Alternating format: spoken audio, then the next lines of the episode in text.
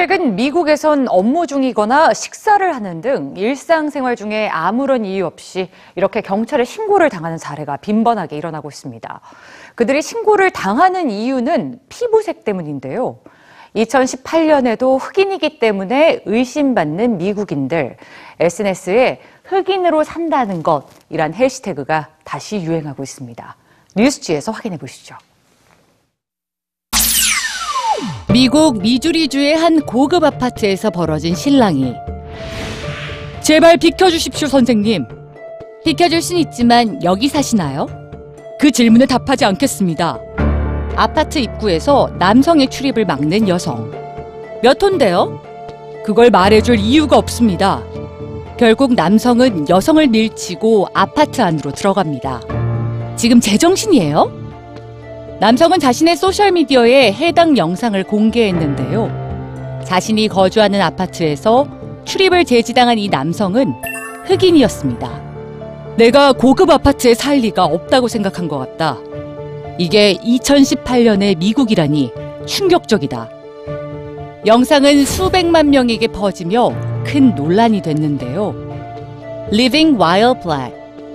흑인으로 산다는 것. 미국 소셜미디어에서 다시 번지고 있는 해시태그입니다.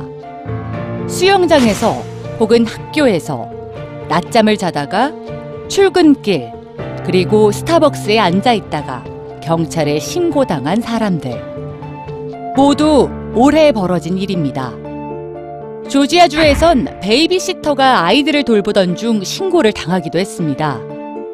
의심을 해서 그런 것 같네요. 아이들이랑 있으니까. 흑인인 제가 두 백인 아이들이랑 있으니까요. 그런 셈이죠. 사건이 알려질 때마다 사람들의 비난은 인종차별적인 행동을 한 개개인에게 집중됐습니다.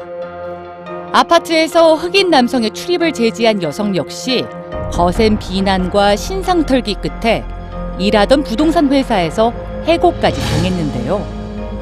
저희 트리베카 부동산은 그 어떤 형태의 인종차별도 용납하지 않습니다. 하지만 피해 당사자인 데리언 톨스 씨는 소셜미디어와 언론 인터뷰를 통해 이렇게 당부했습니다. 개인에 대한 비난보다는 발전적인 논의가 지속됐으면 합니다. 목표는 이런 부정적인 현실을 긍정적으로 바꾸는 것이었습니다.